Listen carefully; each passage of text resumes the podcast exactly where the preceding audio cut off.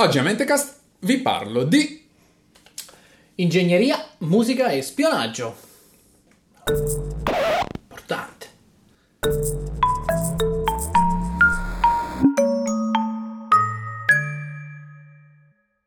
Allora Massimo, questo è il nostro formato in cui solo uno dei due ha preparato l'argomento e c'è, diciamo, di tradizione il dover presentare la giustificazione. Qual è la tua giustificazione? Allora, la mia attuale giustificazione è che siccome hai detto che era un formato fatto apposta per questo, allora Sì. io mi sono detto, oh, non devo studiare, mi sono proprio impegnato. Ah, beh, beh, è riuscito, bene? Sì, È sì, riuscito sì, bene? sono soddisfatto, non ho Perfetto. fatto niente. Oh, benissimo. Grazie, grazie. Benissimo, benissimo. Allora, noi ricordiamo innanzitutto come prima cosa che le fonti di tutte le nostre puntate si ritrovano in descrizione e che quindi se stiamo dicendo delle stupidate è perché le abbiamo trovate da qualche parte. Non è Scusami, perché... ma... Escusa... Scusatio non petita, accusatio manifesta, se non sbaglio si dice così. Che cioè-? Cioè? Significa che se tu inizi in questo modo, secondo me sei colpevole, credi Ah. che le tue fonti siano No, inaffidabili. no, purtroppo no, lo diciamo, abbiamo cominciato a dirlo in, in testa alla puntata perché abbiamo notato che eh, la Ma gente... abbiamo chi tu e qualcun altro. la gente taglia alla fine e non guarda il momento in cui enunciamo le fonti. E invece sono importanti. Importantissimo. No, è giusto perché Mentecast si pone come obiettivo quello di partire dalle fonti, anche se non siamo protago- eh, come dire, professionisti della storia, non abbiamo accesso a qualsiasi archivio, però insomma l'idea è quella di indagare. Ti racconto allora la storia sulla quale qualcuno ha indagato, ma un po' tardivamente e perché c'erano anche dei problemi. Si tratta della storia di Lev Sergeyevich Termen. Termen, Sì, lui nasce nel 1896 a San Pietroburgo, quindi proprio fine dell'Ottocento, figata. Esatto, da una famiglia aristocratica. E eh, lui ha dei talenti, lui è un bambino curioso, lui piace andare a smontare le robe, ricostruire, vedere come sono dentro fatte le cose, eh, è uno che ha trusa con la radio di famiglia, ma è anche uno che, siccome è un aristocratico, viene mandato dalla famiglia anche a studiare violoncello. Ah, vabbè. Ok, perché lo strumento è d'obbligo. Tu hai Com- fatto violoncello. Certo. Che, che- come è andata a finire? Non studiavo mai. Come, come per la puntata. Io come pensavo la- fosse no. obbligatorio non studiare. C'è un trend union, c'è un fil rouge. da- Sì, sì, sì, sì, c'è un sacco di cose in francese. Però è vero, ho fatto violoncello alcuni anni, no, non ero esattamente un fenomeno. Vabbè, invece questo qui è un fenomeno. Ah, sì, eh bravo. sì, il nostro Lev è un fenomenicissimo. Infatti nel 1914, lui ha di- quando ha 18 anni, si diploma dal ginnasio con medaglia d'argento Eh. e decide di iscriversi sia all'Università di San Pietroburgo in fisica, e fisica e matematica ai tempi era, sia al conservatorio. Fa entrambe le cose. Ah, sti- cioè, Eh, un, curriculum per non dire testiculum grosso. Esatto, lui si distingue tra l'altro per qualità tra gli studenti eh, sia perché è bravo lui eccetera eccetera, anche un po' perché nel 1916 è scoppiata la prima guerra mondiale e metà della gente è stata, Quindi è rimasto solo lui.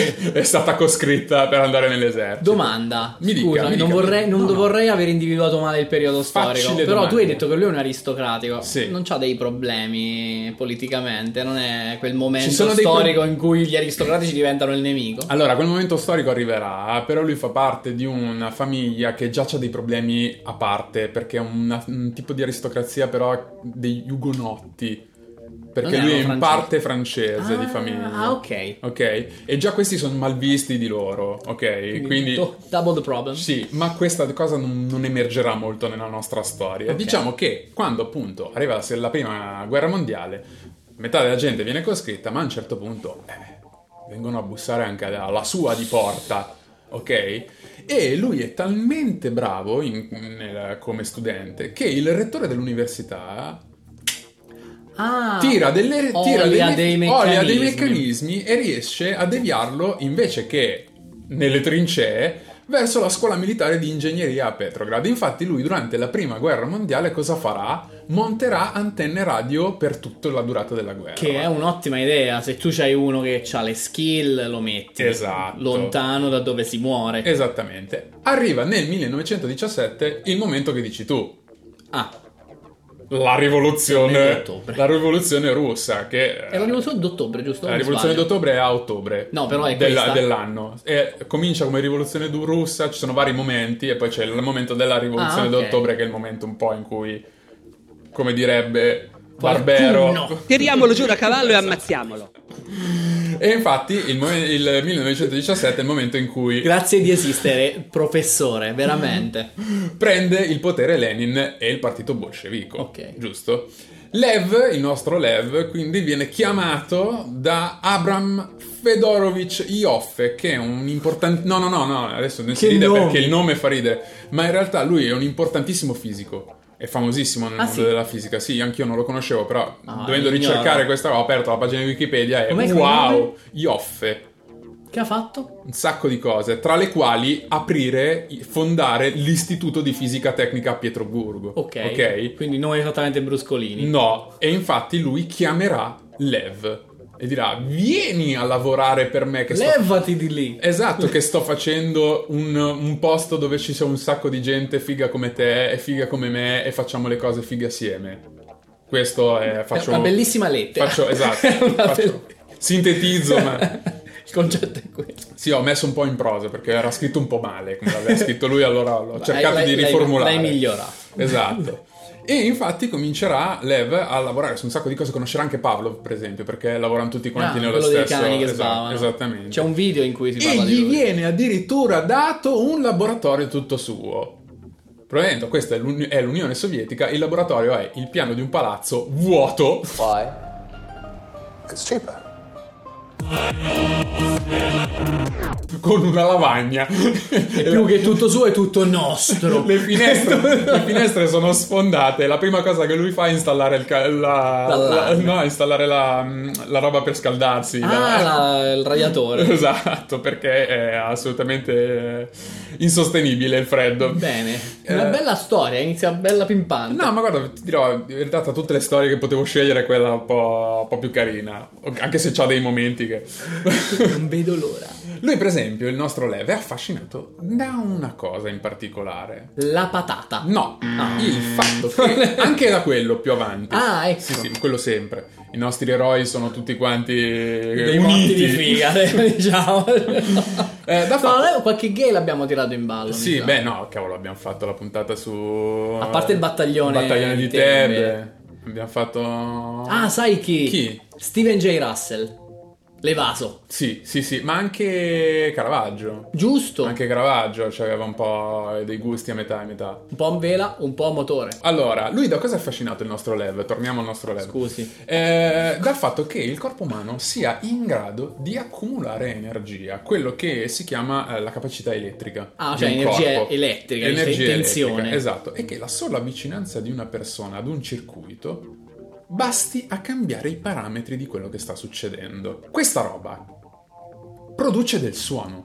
Ah, sì. Nell'ottobre del 1920 presenta al professor Ioffe la prima versione di quello che oggi noi conosciamo come il Theremin. Ah, sì. Sì, No. lui è l'inventore del Theremin. Ma infatti quando... hai- Ma il cognome c'entra qualcosa? È Termen il Ah, cognome. ecco, perché mi sembrava- Che credo che sia Termin perché la famiglia è francese, però... Certo. Nel senso... O forse diven- era di Teramo. Diventa... Anche, può essere. Diventerà poi nel tempo, lui cambierà nome per diventare Leon Theremin. Ok. Ok? Come è conosciuto. Però per il momento la sua invenzione non si chiama neanche ancora Theremin, si chiama Heterophone.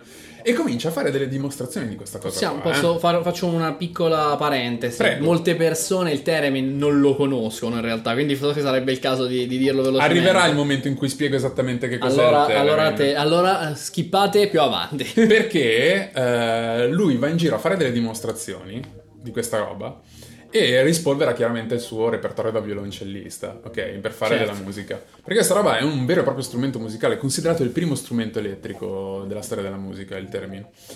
Suscita talmente tanto interesse che nel marzo del 1922, indovina chi si interessa direttamente a questa cosa? Einstein. Lenin. Ah! Direttamente di persona, Lenin richiede una dimostrazione di, questa- di questo strumento eh, privata a cui lui partecipa. Tra l'altro, Lenin. vuole provare il E Theremin. lo, to- cioè, lo tocca, lo usa? Lo usa. Lo tocca, è proprio la cosa sbagliata. Lo- esatto, lo usa e il nostro Lev testimonierà addirittura che dell'enorme talento di Lenin che in poco riesce, in veramente in pochi attimi riesce a metrizzare lo strumento. Ora, Che vuol arriviamo dire- che vuol dire metrizzare? a, a appropriarsi, a Ah, padroneggiarlo, ok, a padroneggiare. a padroneggiare lo strumento. Ora spieghiamo esattamente cos'è il theremin. Il theremin è uno strumento di una... Innanzitutto è molto bizzarro perché è probabilmente l'unico strumento in cui non bisogna né toccare né soffiarci dentro per produrre del suono. È una roba elettrica che con... Delle che- antenne. Sì, è un corpo centrale in cui c'è il circuito, poi alle- ai lati ci sono, alle estremità ci sono due antenne. Una è per controllare eh, la frequenza, quindi l'intonazione, e l'altra è per controllare il volume. Ok? Ehm, cosa come si fa? Si interferisce con le mani dentro al campo, diciamo, elettromagnetico che produce la- l'antenna. In questo modo lo strumento registra questa interferenza e produce un suono. Ora,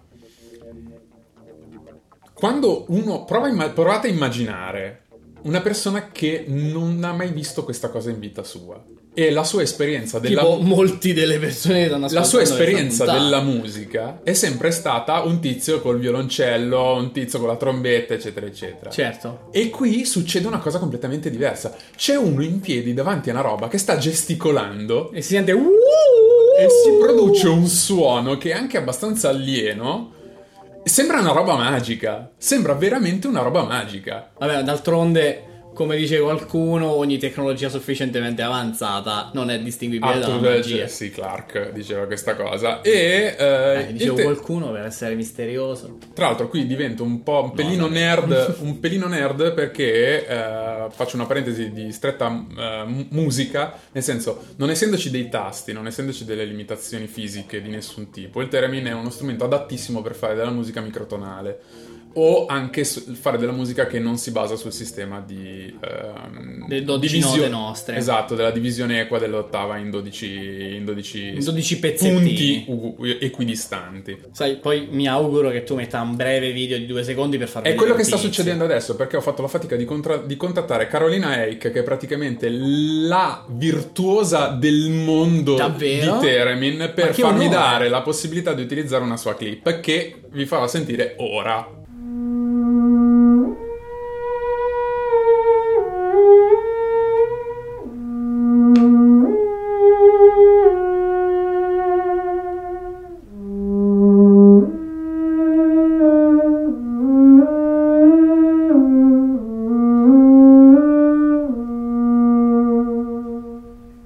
Avete sentito una melodia che conoscerete tutti quanti, di cui non faremo il nome perché sicuramente arriva lo strike di YouTube.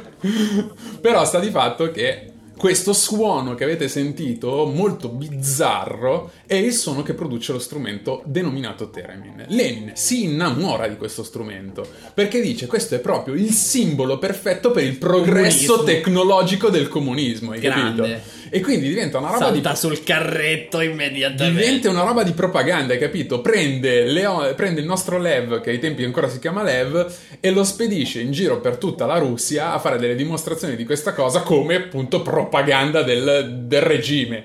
Non solo, ma gli dà anche una barcata di fondi per sviluppare quello che vuole lui. Perché gli dà proprio libertà. C'è Quindi un- due piani di un palazzone vuoto.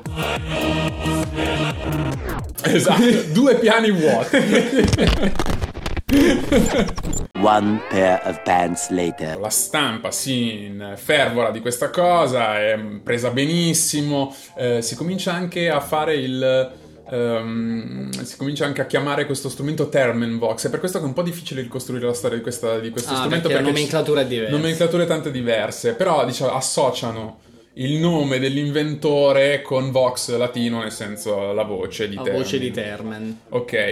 Eh, c'è addirittura un, uh, un- un giornale che scrive l'invenzione di Termen è un trattore musicale venuto a sostituire, venuto a sostituire l'aratro di legno. Come per Ah, dire, ok, quest- questa è la rivoluzione. è la rivoluzione. Da adesso in poi la musica si farà soltanto così. Ok. No. Pro tip. No, non succederà. però, però eh, sono tutti quanti presi molto bene. Beh, devo dirti la verità, io la prima volta che ho visto un Theremin ho pensato questa è una roba aliena, matta del futuro. Non ho Beh, E non effetti- ho pensato questo è uno strumento che è vecchio di cent'anni e non ha mai fatto successo. Io avevo pensato l'hanno inventato ieri e il mondo non lo conosce ancora. Cioè, ti capisco, ti capisco.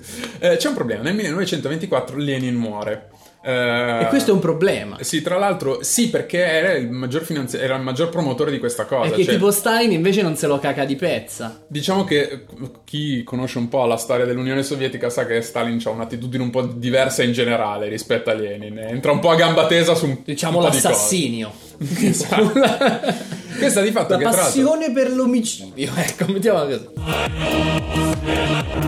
Termen, eh, il nostro Lev, in realtà eh, ha un sacco di idee bizzarre. Lui passerà alla storia come l'inventore del Termin e eh, di altre cose che adesso vedremo. Però in realtà lui è uno un po' di... Sai, all'inizio del Novecento gli scienziati erano un po' questi che pensavano di poter mettere bocca su tutta una serie di cose. E quando Lenin muore, lui è convinto di poter... eh, eh, resuscitare il corpo di Lenin tramite un, un- un processo di metterlo nel, nel permafrost e poi irradiarlo con delle onde. No, È una roba, guarda, diciamo, sorvoliamo. Io, io non lo. Ti giuro, è un caso, ma qui ho il mignolo col prof. E mi sembra di essere in una puntata loro.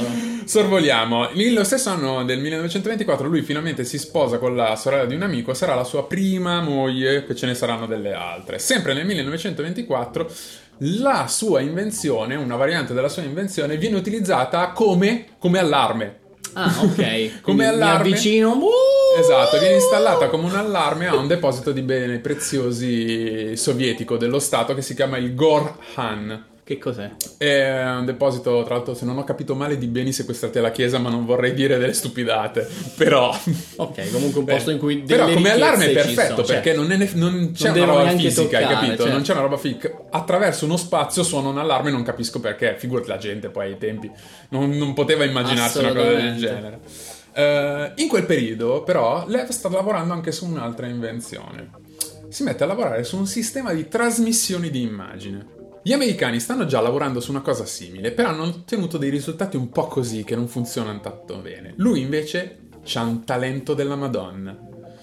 Nel giugno del 1926 viene tenuta una dimostrazione in cui il volto, il volto di una persona catturata in un'altra stanza adiacente, appare su uno schermo, è leggermente fuori fuoco, se si muove troppo è in casino, non si capisce niente, ma è meglio di quello che fanno gli americani, sia nella definizione sia nelle dimensioni degli- dello schermo. Gli americani fanno delle proiezioni di questa roba con un sistema più o meno simile su una roba grossa come una cartolina. Lui sta facendo questa cosa su uno schermo di un metro e mezzo. Nasce la prima televisione della storia. Chiaro. È lui l'inventore della prima televisione della storia. Nel 1927 la presenta ai grandi ufficiali del Cremlino che si dimostrano effettivamente molto interessati e quindi la sequestrano. e questa la Ecco il cambio di vento. Hai capito era. il cambio di vento tra la Se l'avesse Lenin data, se solo l'avesse dato a Berlusconi, guarda. se solo avesse dato a Berlusconi. Non finisce, diciamo, l'intenzione di utilizzare l'invenzione di, di Termen come uno strumento di propaganda, anzi, viene ampliata. Lui, infatti, viene mandato per tutta l'Europa a fare delle dimostrazioni di questa cosa. Eh, è qui che lui, tra l'altro, fa anche la sua transizione definitiva in Leon Termin come nome. È lui qui che lo cambia per farlo sembrare un po' più europeo. Non so sulla base di che principio, però, insomma, secondo lui è più. Vabbè, europeo. magari c'era un po' una fascinazione, sai, il blocco sovietico è sempre stato un po' chiuso rispetto a... Può essere, però insomma sta di fatto che lui riscuote molto interesse. Un giornale di Berlino scrive: Non saprei dire cosa mi ha colpito di più, se il metodo quasi miracoloso con cui si produce il suono o le caratteristiche inedite del suono stesso. Come avete sentito prima, Eh, ben è una roba che da quello normale, esatto. certo. In tutto questo, eh, Leon Termin sta anche cercando di piazzare i brevetti perché chiaramente bisogna piazzarli in ogni paese diverso perché ogni paese è diverso sue le sue legislazioni, legislazioni. Però su sti brevetti ci sono delle dichiarazioni che non sono proprio vere. Tra cui... Tra cui il fatto che eh, il non strumento facile da utilizzare, Ah, che assolutamente non non è è, vero. vero. Il fatto che l'altra cosa, che è uno strumento che è in grado di imitare le voci di altri strumenti, che è una cosa assolutamente non vera, soprattutto per le prime versioni del termine. Poi più avanti sono dei filtri, si applicano dei filtri delle cose, magari si può tentare di. Se sentite alcune cose delle colonne sonore, magari si può confondere il theremin con una voce umana, però solo se è mischiata ad altri strumenti. Se no, se la sentite da soli, non ci passa. Non, Ma perché è una frequenza molto, molto secca, c'è una sola frequenza, è difficile confonderla con qualcosa di più complicato. Allora, ho come- pensato anch'io all'inizio che fosse una sinusoidale, quindi senza armoniche, ma ho fatto una ricerca proprio perché mi interessava sapere esattamente che forma d'onda avesse. Pare che non sia una sinusoidale. Però vabbè, magari è tre frequenze e non 25, capito? È comunque Sarà sicuramente molto povera in frequenze, non è, uno- non è un suono ricco di armoniche. Eh, se ne interessa A an- me? anche il New York Times, Ah, finalmente. non se, non se lei No, interessa. se ne interessa Ah, anche sì. il New York Times dell'invenzione di- del nostro Leon Theremin.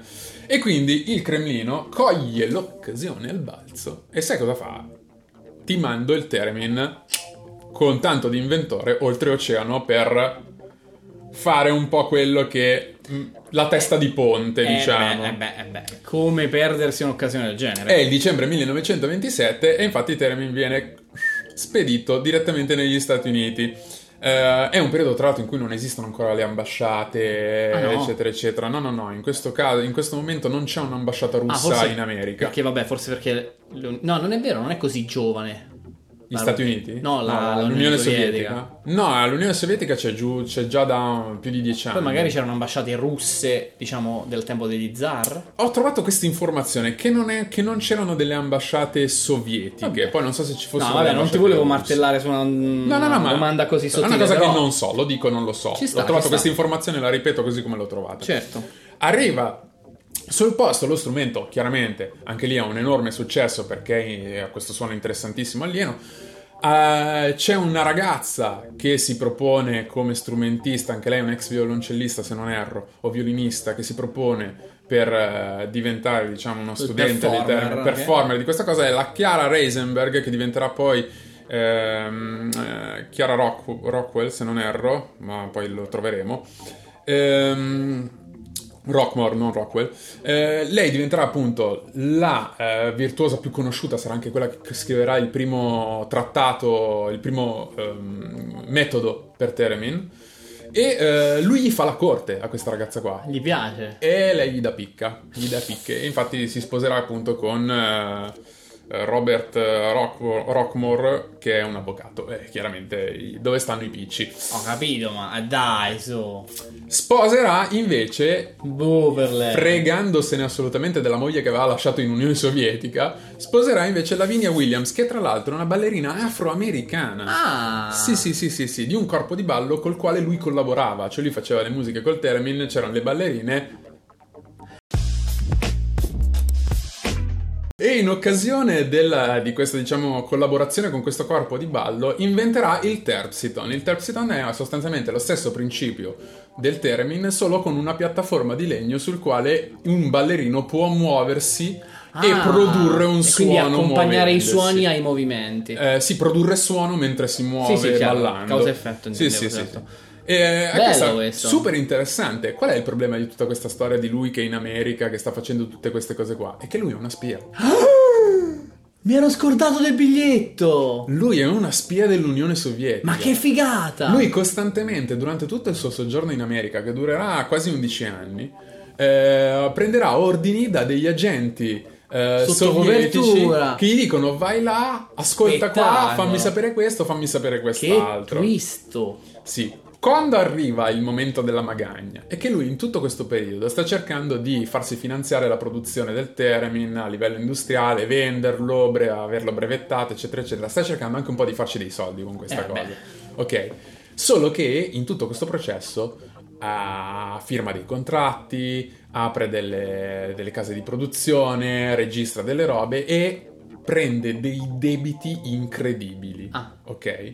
Un po' perché, per esempio, alcune cose vanno male. Lui fa un contratto con la RCA per la produzione e la vendita del suo strumento, i quali che però questi della RCA non fanno un buon lavoro. Un po' nel marketing, come dicevo prima, lo vendono come una roba semplice, ma semplice non è. Un po' nella produzione perché fanno dei casini e questi strumenti non sono di particolare buona qualità.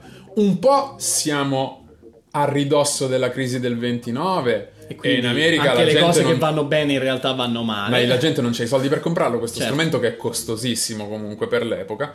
E insomma, sta di fatto che lui, prestito, non prestito, debito, non debito, alla fine si tirano le somme, arrivano a tirare le somme e l'FBI nel 1934 Addirittura. ha un memorandum che segnala che Teremin ha ampiamente sforato il suo visto di soggiorno e che, interrogato in merito, il suo avvocato rispose che Teremin stava riconducendo delle ricerche per conto del Dipartimento della Guerra USA sui campi magnetici e che non bisognava interferire, cosa assolutamente non Fanza, vera. che magari l'FBI lo sapeva pure che non era vero. Nel 1938 arrivano anche delle lettere per dire che Teremin ha un tot di tasse che non sono state pagate e che forse bisognerebbe Non pagare. fate questo agli americani, ragazzi. Cioè, tutto, ma non questo agli americani. Sta di fatto che nell'agosto del 38, eh, insomma, Teremin dà i pieni poteri al suo, avvica- al suo avvocato Boyd Zinman per gestire i suoi affari in America e prepara la sua partenza per tornare in Unione Sovietica.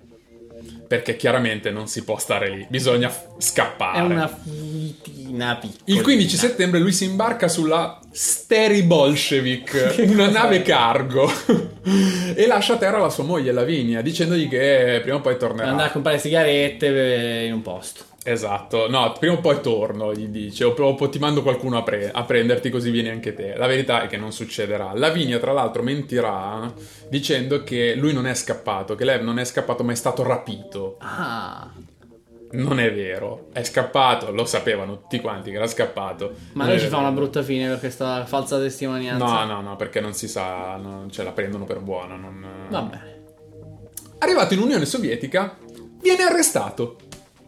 Condannato a 8 anni per partecipazione in organizzazioni Ma controrivoluzionarie. che dici? Ma uno spia, cioè una, spia dell'Unione Sovietica? accusata- Chiaramente senza avvocato, chiaramente senza, Senza un, processo senza un vero. processo, ma sempre la solita sta macchina burocratica enorme che è l'Unione Sovietica. Proprio, proprio così, arrotato e spedito nei gulag. Nel libro, tra l'altro, ho trovato... Scusa, sono rimasto senza. No, aspetta, commento. Prego. Cioè, tu stai dicendo che una spia che mette a rischio la sua vita Sì. per il suo paese, Sì. appena torna in paese, così, senza nessuna spiegazione, è il nemico. Ti cito una barzelletta russa Vai. Ti cito una barzelletta russa che ho ritrovato nel libro di riferimento, che poi metterò tra le fonti, che è Quant'è la tua sentenza? 25 anni. Per cosa? Per niente, non ho fatto niente. Possibile, per niente ti danno 10 anni. Che carino. Hai capito lo spirito? Qual è? Ti possono Sì, arrotare è- senza è- nessun motivo. È di un'amarezza. Quindi viene mandato in un gulag nella regione di Kolyma, che è vicino alla Kamchatka, tra l'altro. Sì, sì, sì. Se abbiamo la mappa del risico. Chi non sa dov'è la Kamchatka?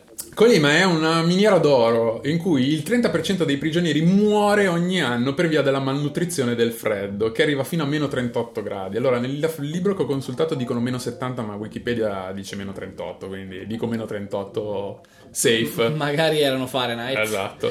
Eh, il cibo è distribuito in funzione della produttività. ok? Bravo, quindi se ti vuoi riposare vuol dire che Una storia mangi. che potremmo aver già visto da altre parti. Potremmo proprio. Eh, quindi lui cosa fa? Costruisce, inventa dei cingoli per la carriola della sua squadra di lavoro e in questa maniera riesce ad aumentare la produttività della sua squadra. Non solo, ma fa da direttore d'orchestra in- per l'esibizione del campo, perché chiaramente nel campo ci sono un sacco di orchestrali della- dell'orchestra di Mosca. Capito? E suonano il bolero di Ravello. Nella delizia dei colonnelli che controllano il campo. Mamma mia. Dopo qualche Ma mese. veramente fa agghiacciare questa cosa. eh. Dopo qualche mese viene messo su un treno e spedito a Mosca e sparisce. Così. Non si sa che fine Si fa. dice sia stato giustiziato, ucciso dal regime. E sì che non è neanche l'unico caso, eh. La storia non finisce qua, perché siamo a ridosso della fine della seconda guerra mondiale. eh, c'è un continuo, c'è un, diciamo un lascito. Siamo a ridosso della seconda guerra mondiale. Non è ancora la guerra fredda così come la conosciamo, come l'abbiamo conosciuta, però. E anzi, i rapporti in realtà tra Stati Uniti e uh, Russia, Unione Sovietica, non sono neanche malvagi. Al punto che, per esempio, nel, no- nel 45, eh, giusto qualche settimana prima della fine della seconda guerra mondiale, il- un gruppo di bambini russi, tipo, e te- ehm, come dire, è registrata questa cosa, c'è una testimonianza, un gruppo di bambini russi viene mandato all'ambasciata americana a fare, sai, la canzonetta, a, consiglia- a consegnare un regalo, gli regalano una grossa insignia americana col- con l'aquila, sai, quelle robe lì intarsiata Bello, nel legno. una ha ca- fatto kitsch. una cagata mostruosa, orribile, eccetera, eccetera. Gli danno i pasticcini, capito? Gli portano le cose così. Ma sono dei buoni rapporti, hai capito? Sono dei buoni rapporti, secondo Sono te? tutti avvelenati. Nel 1952, sette anni dopo, un operatore radio inglese presente all'ambasciata si sintonizza per sbaglio su una frequenza in cui riconosce la voce dell'ambasciatore americano che sta dettando una lettera. Com'è possibile questa cosa? Perché non dovrebbe essere possibile? Aspetta. Perché per sette anni è stato appeso al muro dell'ufficio dell'ambasciatore una grossa insignia con un'aquila intarsiata nel legno e dentro c'era un congegno di ascolto russo, mascherato, Bellissimo. che è stato, sfrutta- che è stato costruito sfruttando la tecnologia di Theremin. Chiaro. Anzi, è stato costruito da Theremin stesso, perché è vivo! No! In realtà Theremin era stato spedito in un laboratorio, sei se- cioè, in un laboratorio segreto a progettare armi e apparecchiature per il regime sovietico. Ah, meraviglioso. Il congegno dell'ambasciata è stato, tra l'altro, soggetto di diversi studi per come potesse funzionare, perché funzionava senza corrente elettrica. Ah, sì. Eh sì, Come fa? e praticamente non sono in grado di spiegarlo bene questa cosa perché non sono tecnico, ma sostanzialmente per voler ascoltare si mandavano delle onde a colpire una piastra che stava all'interno di questo congegno, di questo E questo congegno. propelle delle cose. E questo Già era una atti- attivava un battente che registrava le vibrazioni della stanza. Ho capito. E quindi tu potevi leggere questo Nel segnale. momento in cui tu ascolti, lui ha l'energia per funzionare. Esatto, esattamente. E eh, tra l'altro questo congegno è stato studiato dai servizi inglesi e dai servizi americani come base per la tecnologia di ascolto. Eh, nel 1960 c'è un incidente, l'incidente dell'U-2, non so se hai mai sentito parlare. Sì, come no. Un aereo americano che viene abbattuto nei cieli della Russia. Ehm, eh, e vi rivela che Eisenhower aveva mentito perché Eisenhower aveva detto no, noi non, stiamo, non vi stiamo spiando, poi abbattono un aereo, allora ci stavate spiando, perché c'è... c'è- C'è la gente piena vestita di nero e dentro. per giustificarsi gli americani alla- all'incontro delle Nazioni Unite presentano questo device e dicono... Ah, guarda che noi lo sappiamo che voi lo state facendo E lo da chia- prima. sai come lo chiamano? The Thing. The thing. Lo chi- e lo presentano e lo fanno vedere. Dice: Ah, noi ci, stavamo, ci stavate spiando voi, allora ci, ci- vi stavamo spiando anche noi. Questa, Chiaro, chiaro. questa è la giustificazione. Il problema, sai qual è? È che quello, presentato nel 1960, è un, un congegno, è un congegno del 1945. Ok? Mentre sono passati 15 anni in cui Teremin ha lavorato tantissimo a sviluppare nuove tecnologie di ascolto.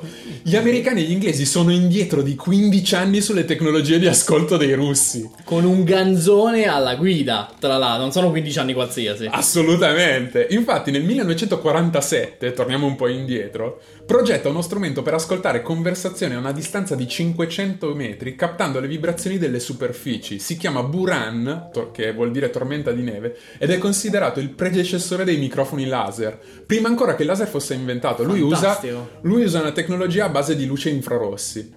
È una figata. Tra l'altro, mi hai fatto venire in mente che i venti freddi che hanno flagellato l'Italia negli ultimi anni prendono il nome di Burian, se non sbaglio. Quindi è, quella la, la nozione. Tra l'altro, per questa invenzione, lui eh, viene nominato dal capo dei servizi segreti russo per un premio, il premio Stalin. Premio Gulag. No, il premio Stalin. Ah, Cioè, certo. lui vince. Premio Stalin, tra l'altro, Gianni Schenko prima di lui l'aveva Tra preso, se non tra sbaglio. assolutamente, assolutamente. Lui vincerà il premio Solo che Stalin. stavolta uno se lo merita. Viene finalmente liberato, eh, ma insospettabilmente, invece che andare a Muore. fare un lavoro qualsiasi, torna indietro e continua a lavorare per i servizi segreti. Di sua sua spontanea scelta. volontà. Di sua spontanea volontà. Lui lavorerà, per- lavorerà dopo essere liberato per i, sergi- per i servizi segreti russi per altri 17 anni. Chissà che macello ha fatto. Si sposerà con un'altra, con un'altra signora che si chiama Maria Gushina, che sarà la sua terza moglie. Andrà in pensione nel 1964 a 68 anni Eh, in pensione ricomincerà a lavorare sugli strumenti musicali. Poi, tra la fine degli anni 80 e l'inizio degli anni 90, finalmente riesce ad uscire dalla Russia per fare dei concertini, delle cose, eccetera, eccetera, fare delle piccole eh, esibizioni.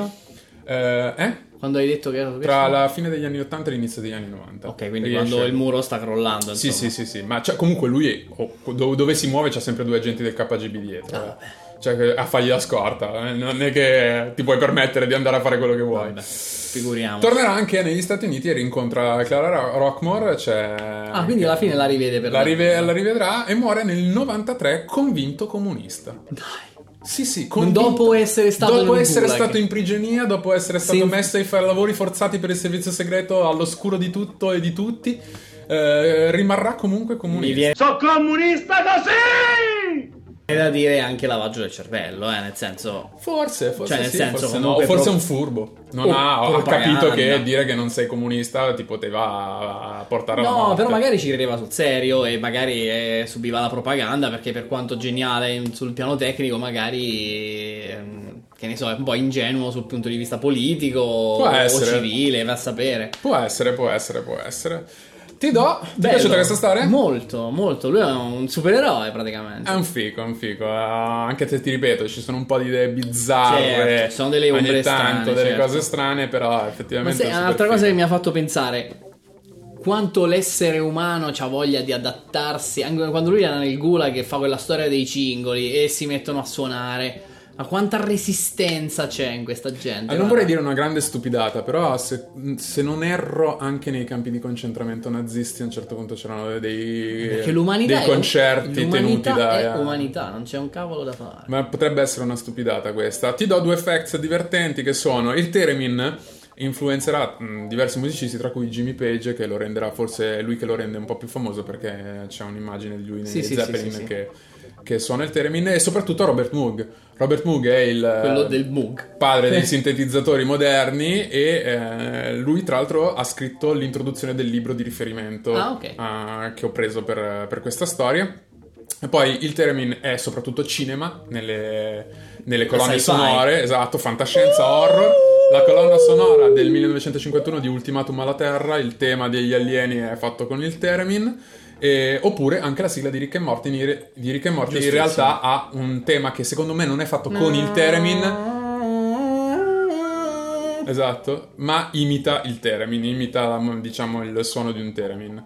Ehm, poi Music Che imita il sci-fi. Cioè, Esatto. Quello è il punto. Music Out of the Moon è un album di musica, di musica per theremin che è stato messo da Neil Armstrong durante il viaggio di ritorno dalla missione Apollo 11. Bellissima. Poi non lo sapete, ma se siete tra i nostri iscritti avreste potuto sentire un suono ispirato al theremin in tutte le puntate. Dato che la, La prima sigla? versione che avevo composto della sigla di Mentecast aveva un suono simulato di theremin, il signore qui davanti aveva detto che gli faceva schifo e che invece voleva i suoni degli xilofoni allegroni, delle suonerie. Eh? E quindi ci Chi- siamo adattati. Chi, chi, chi ti, ti direbbe di no davanti a- al citofono del Nokia? Capisci? Tu metti il Theremin, la gente pensa "Fu- stai sci-fi, pensa ricchi e morti. No, qua l'unica cosa che succede è la disperazione e la morte nei nostri cuori. E E, quindi- Ursulo che e ti quindi vuole- marimba. E quindi marimba. Eh, marimba mbito, dice Ursulo, che ti vuole bene fino a un certo punto. Mentre invece a te che metti o like ti vuole benissimo. Metti dei pollici su, metti dei pollici di lato, ma non quelli giù. I pollici di là. No, pollici di lato sono questi, cioè autostop o Superman, cose Giusto. gioca giù. Dove trovare Mentecast? È molto semplice, lo troviamo lì. allora, ti piacciono le nostre facce e le nostre voci? YouTube è la risposta che fa per te. Ti piacciono le vostre voci e non le nostre facce? L'audio fa per te, lo trovi su Spotify, su iTunes e su SoundCloud. Ti piace niente di tutto questo, ma comunque ti piacerebbe dar fastidio, commentare in maniera felice, essere aggiornato, Trollare. trollare, essere aggiornato sulle nostre novità, Ursuo ti consiglia di visualizzare Facebook, Twitter e Instagram perché lui sì che lo sa e anche tu dovresti. Iscriviti al canale, iscriviti e fai, giornata, e fai di questa giornata una giornata non buttata, finalmente. Sai cosa ci potrebbero essere adesso? Delle fonti. Delle fonti, sigla. Le fonti. Allora, fonti. Albert Glinsky, eh, che è il libro principale da cui ho preso questa storia, che è eh, disponibile tra l'altro Con l'introduzione di Moog. liberamente sull'Internet Archive e si chiama Termin Ether Music and Espionage. Poi c'è una conferenza sul- ad Harvard, della Harvard University, che si trova su YouTube, che si chiama Science Sound Strange, Ether Waves, Espionage and the Termin's Odyssey. E poi su ResearchGate c'è un paper di Pavel Nikitin che si chiama Leon Termin. Lo sai cosa non ha il suono del Termin? Il Io. grammofone. No, non fare così. Volevo fare prima far suonare il Teremin a Ursulo. Vediamo il Termin suonato da Ursulo. Grammofonen!